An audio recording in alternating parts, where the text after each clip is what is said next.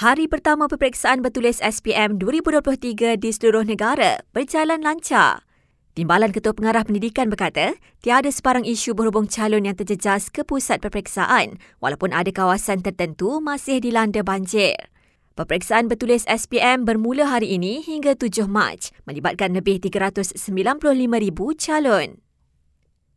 Sementara itu, tujuh pusat peperiksaan alternatif disediakan untuk calon SPM dan STPM jika berlakunya banjir di Kelantan. Jabatan Pendidikan Negeri berkata ia membabitkan enam di Pasir Mas dan satu di Tumpat. Rakyat Pahang berhimpun di pangkalan TUDM Kuantan bagi menyambut Yang di-Pertuan Agong dan Raja Permaisuri Agong. Keberangkatan tiba Al-Sultan Abdullah dan Tunku Azizah turut disambut oleh pemangku Raja Pahang, Tengku Mahkota Tengku Hasan Al-Ibrahim, pembesar dan pemimpin. Pengunjung dinasihatkan supaya lebih berhati-hati ikuran penemuan obor-obor beracun di beberapa pantai di Terengganu. Exco Negeri turut minta orang ramai agar segera melaporkan kepada Jabatan Perikanan Terengganu jika menemui obor-obor itu kerana ia beracun dan sangat berbahaya.